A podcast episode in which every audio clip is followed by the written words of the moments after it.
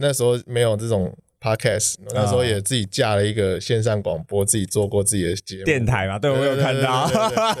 现在呢现在就早就没有了早就在那边了那时。候很好玩，在学校自己架，然后那时候就是只能透过一些，那现在那时候也没有 Facebook，就是透过一些，像那时候我们用那个 NSN，呃，我知哦，道这，好天哪，还讲得出这个 这个雅虎奇摩聊天室，对，然后就是散给朋友，然后那时候就很好玩，就是同学在戏馆做设计，然后我在宿舍，然后放音乐给大家听。大家好，欢迎来到 My My 职人秀，由 My My Studio 所制作。每周二将由主持人 Charlie 为您带来专家职人的精彩故事。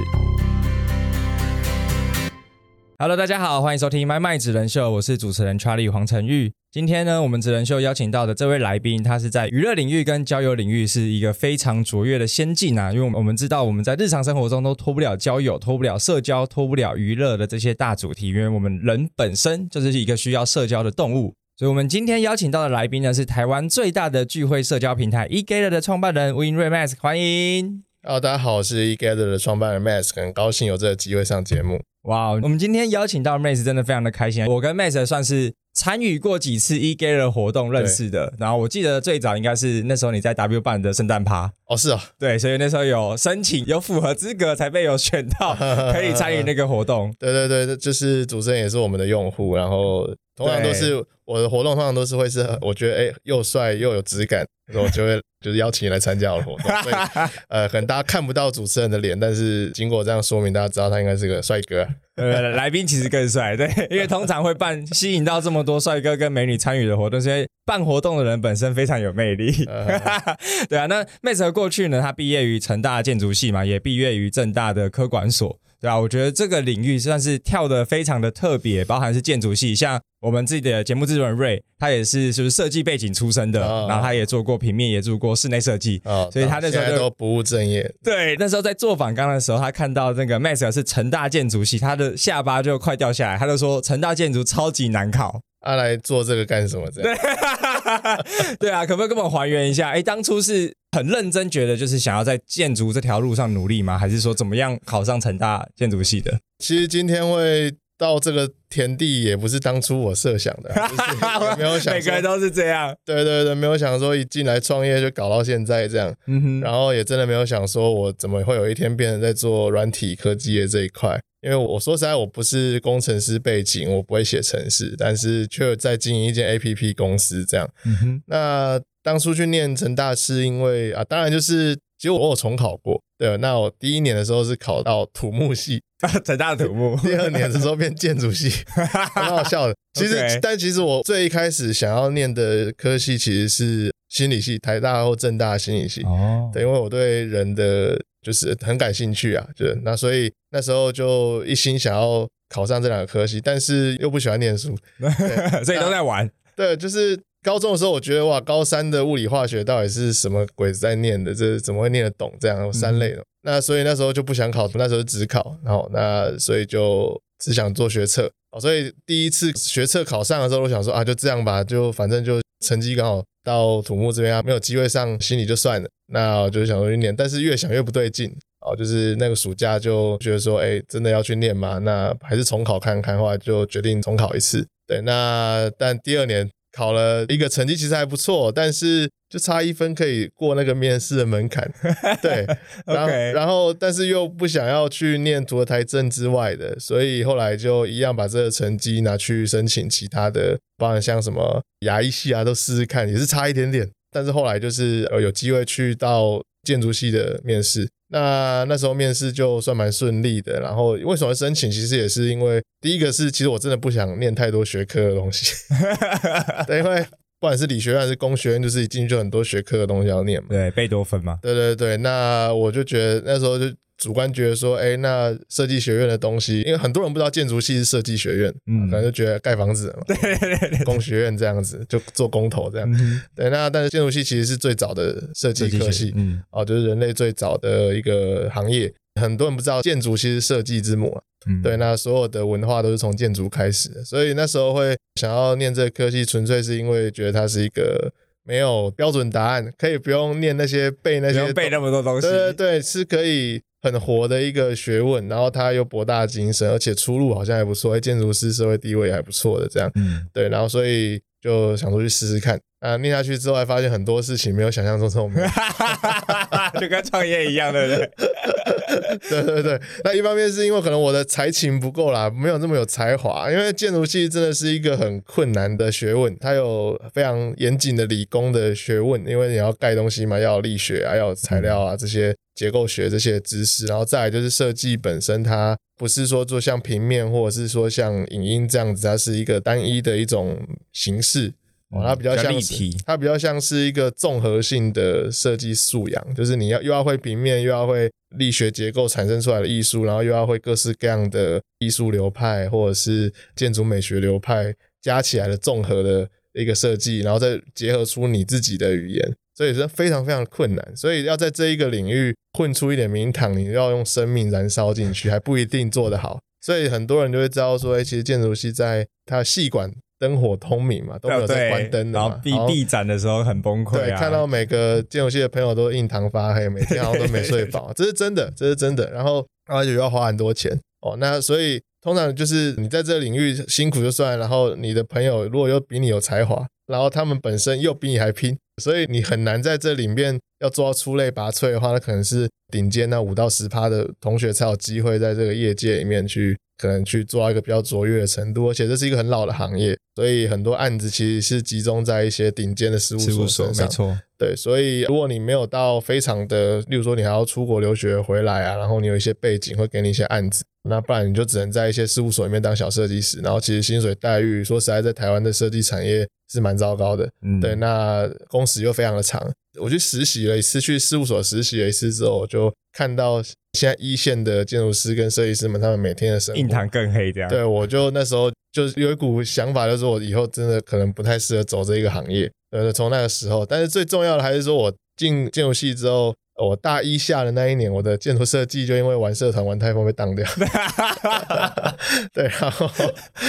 然后你知道建筑系，就是它最重的课就是在设计嘛。那你所以你四年的时间，哦，现在变五年了。那时候成大只要念四年，那只要任何一个学期没有过，你就会延毕。所以我是呃非常厉害，大一的时候就知道自己要延毕，所以多了更多可以玩的时间。呃，对，那但是玩也，我那时候是玩社团，玩到玩蛮疯的，我在玩音乐，玩乐团，然后但是多了一整个学期的时间空白，所以就想要找一些事情做。所以那时候刚好是十几年前那个 Web 二点零的年代刚开始，哦，在台湾。跟中国都开始在有一些创业的风潮出现，所以那时候就很多创新创业竞赛啊这些的哦，有点像现在的这种区块链这种热潮的感觉哦，只是说那那一个年代是网络创业的热潮，对，所以那时候就有一些时间跟机会去参加呃很多这种科技新创的活动，所以才慢慢的对这个领域打开了一些认知，然后跟觉得哎这蛮有趣的，就是是年轻人很好发挥的空间啊，就是说。有一台电脑，嗯，现在是手机，有在那时候是电脑，就可以在网络上创业，然后不需要花太多的资本投入，啊，就可以去试很多的 idea，所以觉得那个年代的年轻人是一个很好的机会，所以才一头栽进这一块，所以才一路做到这种现在好像不务正业这样。那我觉得这过程当中很有趣啊，就像刚刚提到说，在成大大学的时期就玩了非常多社团，然后玩乐器啊，然后等等，然后后面也有就是这些竞赛等等，那。像那个时候刚好是一个热潮嘛，所以那时候也没有想太多，还是说，嗯，本来自己对于创业这个想法就很想要做这件事情，因为其实也有一说是学生创业其实是最辛苦的，因为你没有资源，没有人脉，在那个时间点，嗯，那所以以妹子来说是，反正那时候就刚好学校有这些资源，然后整个大环境也在鼓吹着就是行动创业或者是互联网创业这件事情，所以就没有想太多，觉得哎先试，然后因为好玩嘛，就跟你玩社团的概念一样。是类似这样的角度切入，在学生就开始做创业这件事情吗？其实跟那时候念建筑系有一点关联呐，因为那种生活形态就是建筑系是一个很封闭的环境，嗯，哦，就设计学院大家都喜欢关在自己的圈圈里面，然后就是很一头栽进去，这样不太跟外界互动的。那我的个性就是比较喜欢接触很多新的东西，所以那时候才会开始跑社团哦，然后玩音乐。但后来就是因为那时候的网络创业啊，创新创业这个议题刚开始。启动学校里面有很多的类似的竞赛或者是活动论坛可以去参加，就有很多同学或者是外部社团的学长姐啊，他们可能会约你一起去打比赛啊，或者是一些参加一些企划的活动这样。等于说是因为有这样的生活环境，让你想要不安于世去挑战一些不一样的事情，然后开始往戏外跑。哦，那就开始接触到很多可以跟你一起去尝试不同议题的这些朋友、同学、学长姐，然后才有机会去参加这些活动。那参加之后，越来越觉得说，哎，这个议题就是那年是百花齐放，因为是网络创业嘛。那时候的网络平台就是跟现在环境不一样，就是很多东西都还没被创造出来，Facebook 也才刚开始而已。对，那所以很多题目可以玩哦，就是例如说最多人喜欢做的就是订饮料。啊，或者是说什么 Seven Eleven 的集齐品吃不完怎么办？嗯哼，哦，大家可以用一个平台，然后互相哎呃转来转去，用一个便宜的价格就把它卖掉，这样之类的。那很多的这种商业模式在那个时候就是百花齐放，然后大家都样样都可以试啊。当然到最后活下来的没有几家，对对对对，但是是很有趣的一个年代。那因为年轻人就是你可以不用说像以前你要开一间公司重资本啊，对，要开一个厂房要买器材，或者是你要。开一间店，动辄就是几百万的装潢费投入，那那不用，你就是一台电脑，会写程式的朋友，会做设计的，然后就可以开始。嗯，对对对，因为我自己没有经历到网际网络刚爆炸的那个，但现在有经历到 Web Three，正在参与其中啦，所以我稍微没办法体验。但我觉得如果以现在的感触去对比，就是反正现在 Web Three 就是你要做任何的题目，就是做了再说。也就是有有个电脑就可以开发，你只要有合约工程师，会架个网站，其实就可以开始让取一些服务或产品。对对对。然后像我很有感的是，刚刚后面讲到以前创业开厂房，因为我自己是念化工的，化工如果要创业，那时候我们的环境或或者是我求学的过程，就只有比如说你要开就是算是代理商或者是经销商去卖一些国外的一些化学药品，再不然就更早的就是开化工厂。但我们这种年轻人哪有那个资本几千万可以去盖一个厂房？那个距离就很远。这个回到我自己就变成是，这也是我不务正业的原因之一了。对，但我觉得在 Mason 身上有看到一个特质，就是你其实很敢冒险，而且很勇于挑战，就是会去做各种算是新奇、有趣、好玩的事情。对，所以才会参与了这么多的活动，认识了这么多的人。那时候没有这种。Podcast 那时候也自己架了一个线上广播，自己做过自己的节目。电台嘛，对我有看到。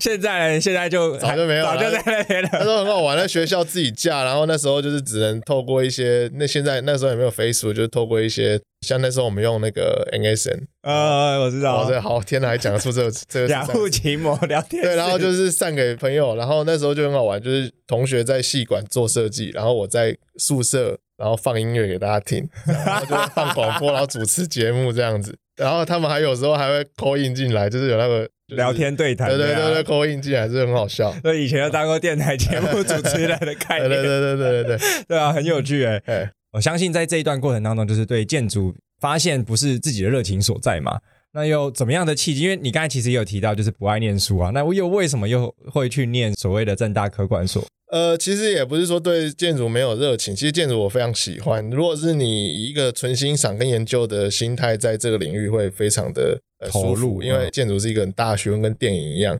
那但是当一个兴趣变成你要吃饭的东西的时候，尤其像你打电动很开心，但你变电竞选手的时候，电动可能就变成一种痛苦的事情。嗯，对，所以你会去研究这个产业，那你的待遇跟投入跟发挥你的潜在机会够不够大？那我的判断之下是觉得说，我在这边可能会很庸碌啊，就是觉得在学校就是中上的水平，那你出去大概就这样子，所以一定要找一个新的，可能更适合自己的地方。那因为那时候就有去打很多比赛，所以有拿了蛮多比赛的奖项的，所以就觉得哎，自己在这块好像发挥来不错，所以就对商业的创新创业这一块领域。就蛮有兴趣，然后所以就觉得说，如果说我未来要往这块发展的话，那我以现在的学养，在建筑系里面，其实大家是不太会讨论商业的东西的，因为其实大家个性比较像艺术家，嗯，对。那在艺术家跟商业其实是两个很极端的东西，对。那如果我在学校里面比较少能接触到这些专业的素养的话，那必须去一个更能让我培养这些基本 common sense 的地方去学习。那还有一个很大的重点，是因为我大学就开始尝试第一间公司跟第二间公司的创业。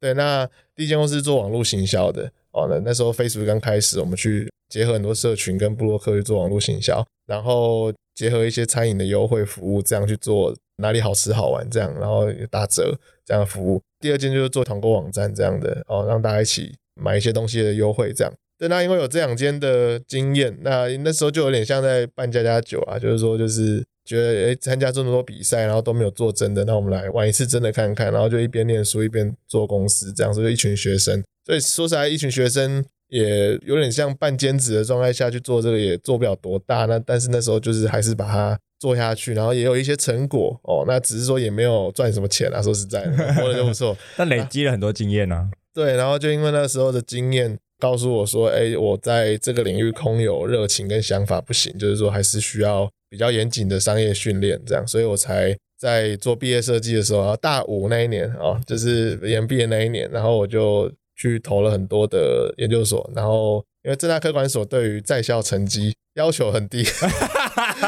正大科所在在校成绩只要校只要班排前四十就可以了。OK，其实其他的基本上都要前十、前二十，GPA 要的很高，这样四点零那那我刚好 OK，对，然后然后所以就去申请。那那也跟这个正大科管这个科系的核心价值有关啦，因为他们其实不是要那种很会念书的学生，他们觉得创新创业是靠玩出来的，哦，是靠对生活的理解，不是说你要很很会念书、很会背书这样，所以他们对成绩没有那么要求。我去申请其他的国立大学，像台政的 MBA，其实都没有政大这么顺利。对对对，那那时候科管这个领域，还有交大也有，那算都有上这样。那科管跟传统的气管不太一样，气管是可能是训练当专业经理人的这种产销人发财这边的训练，但科管是针对创新创业的管理，所以他的需要的一个是从零到一，一个是从一到一百，所以他的训练的重点会不太一样。但是都是商学院拿的也都是 MBA，对，那所以那时候才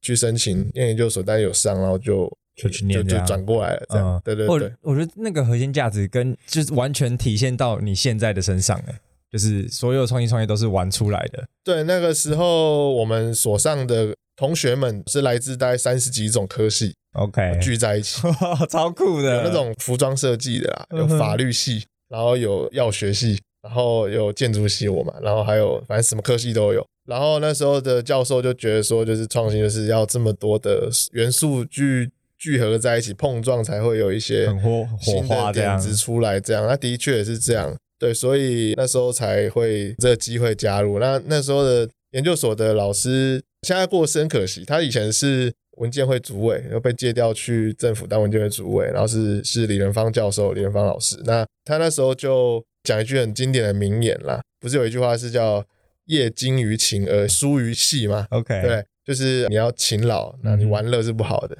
但是他说“业精于勤，更精于细”，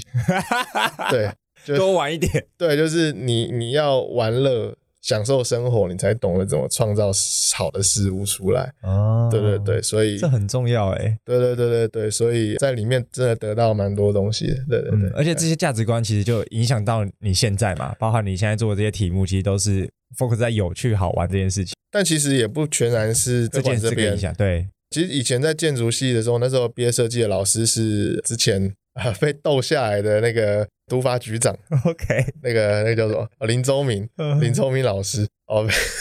被台北市斗下，他在做那个大巨蛋案，就就是被斗下来这样。但他是一个非常正派的老师，也因为这样才会被斗下来。他那时候就是给了我很大的空间去发挥，就是我毕业专题想做的题目。因为那时候我就在做网络科技创业的东西嘛。那我的题目又是什么？以数位科技平台去建构了一个社群展演空间，这样子，然后那个概念全部都是跟网络平台有关联的，然后一般老师根本听不懂我在干嘛。对对，但是林宗明老师他就是会支持你，对他就是说你就你就做你想做的，那反正就是把东西做出来，然后我会让你想做想做的这样。对，那所以真的如果不是遇到林宗明老师的话，我会呃可能就毕不了业。对，因为我觉得我的题目对于大多数的老师来说，他对于网络的可就有点像你现在用 Web 三的概念去对去套，完全对教授根本就听不懂。对对对，就就是什么去中心化，他如果连这都不知道的时候，你要做把它做延伸，他他很困难，很困难，没错。对对对，所以那个时候也是因为有这样的老师允许我去做一些比较跳脱框架的事情，那对现在也是影响蛮大的。嗯，我觉得从 Mask 这一整段经历来说，就我觉得会有几个点啦。第一个是你在投入自己喜欢的这个建筑领域之后，但因为你会知道说自己同样在这个领域的位置，就是可能前五趴、前十趴的人，他可能才会在这个领域出类拔萃。然后再来就会是你有一个，就是像我刚才讲的，很爱尝试，然后新东西，然后一直在做一些新的尝试，所以参与了各种社团，然后持续的去探索，就是大学人生，或者是每个人人生其实有很多的面向，不是只有单纯念书或者念一个科系。我这个是一个给现在的年轻人或者求职在求学路上的朋友们一个很好的借鉴，就是像我自己以前念化工，那我的同学大部分都是觉得说他现在念的化工，以后就要走化工。我觉得这是一个传统世代给我们的刻板印象，对。但是从你的身上就可以看到说，其实人生有很多种选择是可以去做各种尝试的，包含透过社团或干嘛，其实你会累积到很多可能现在你都用得到的能力。所以我觉得在今天的第一集的最后，可不可以也请 Max 来跟我们分享一下，就是在求学时段参与这些社团，对你来说最大的收获是什么？因为其实现在很多的年轻人，他们也都会去参与各种社团跟实习，然后很多的毕业学长姐们也都会给年轻人建议，就说，哎，你一定要玩社团。那到底为什么？可不可以从你自己参与就这种风风雨雨的各种社团经历来跟学生们分享一下？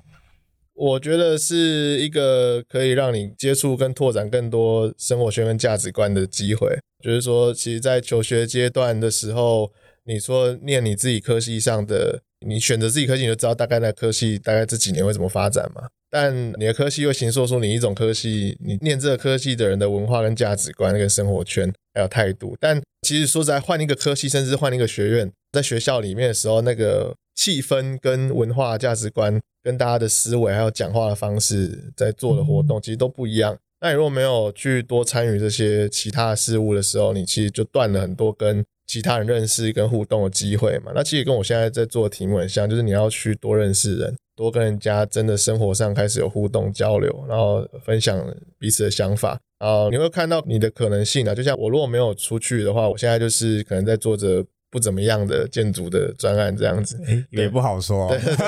对 不要小看自己的潜能。对对对，那那可能就是我我会少了很多发现自己可能性的机会。嗯，对，那我觉得在学生时期最重要的就是要多尝试、多接触，这样才有办法在未来你在思考自己要往哪个方向走的时候，你有多一些可以参考的人，然后可以参考的故事跟可以讨论的对象，这样。嗯，对而且学生做尝试，其实是不是机会成本是最低的？对啊，因为你没有什么 nothing to lose。对对对，没有太多的负担。对对对，就算我们做错了，再反正就重来一次而已，最多就是时间。时间而已嘛。对对对对对对对。嗯，就与与其拿那个时间都去打电动，但虽然现在有电竞选手这个职业啊，所以也可能不能用我这种片面的说法，那也也是一种尝试嘛。我也会打电动啊，但打电动就是你要有意识的打，对对对不要被电动控制。刻意练习这样。对，就是你是为了什么在做这件事情的，这样。OK，所以我觉得 Mask 这个求学经验真的可以给我们很多的提醒，就包含我是到比较后期，就是我可能大一到大三都是单纯在打工，因为我大学其实没什么玩社团，那但是都是在打工，然后接触就是各式各样的人，然后到了可能大四开始才有像你一样去接触各种的一些竞赛或者是跨校的活动，然后也因此又更认识到了不同学校的人。那我觉得很大的一个提醒，因为我自己原本是念北科大，所以其实会认识到台大、政大就是各种的时候，你会发现说哇，原来自己原本处的那个舒适圈真的好小，嗯哼哼就是你没有接触到校外这些人士的时候，完全不晓得那个竞争跟程度之间的落差。还有一个建议是要给那些在大学就是有交男女朋友的，最可惜的就是那个有很多那种人啊，就是大一交了一个男朋友女朋友之后，之后的生活全部就是只跟他混在一起。啊，对对对对，然后就你大学毕业之后，你会发现你的整个大学生活就是只有你男朋友跟你的女朋友，然后最后可能又又没有善终，对对对，他就觉得哇，我失去了很多青春的岁月，对对对，看到更多世界的机会，这样。嗯，所以就是可以教，但是你同样要拥有自己去探索更多可能的时间。对对对对对，我们也不是说你就要多换好几个，不是这个概念，对对，就是还是说你是这样建议？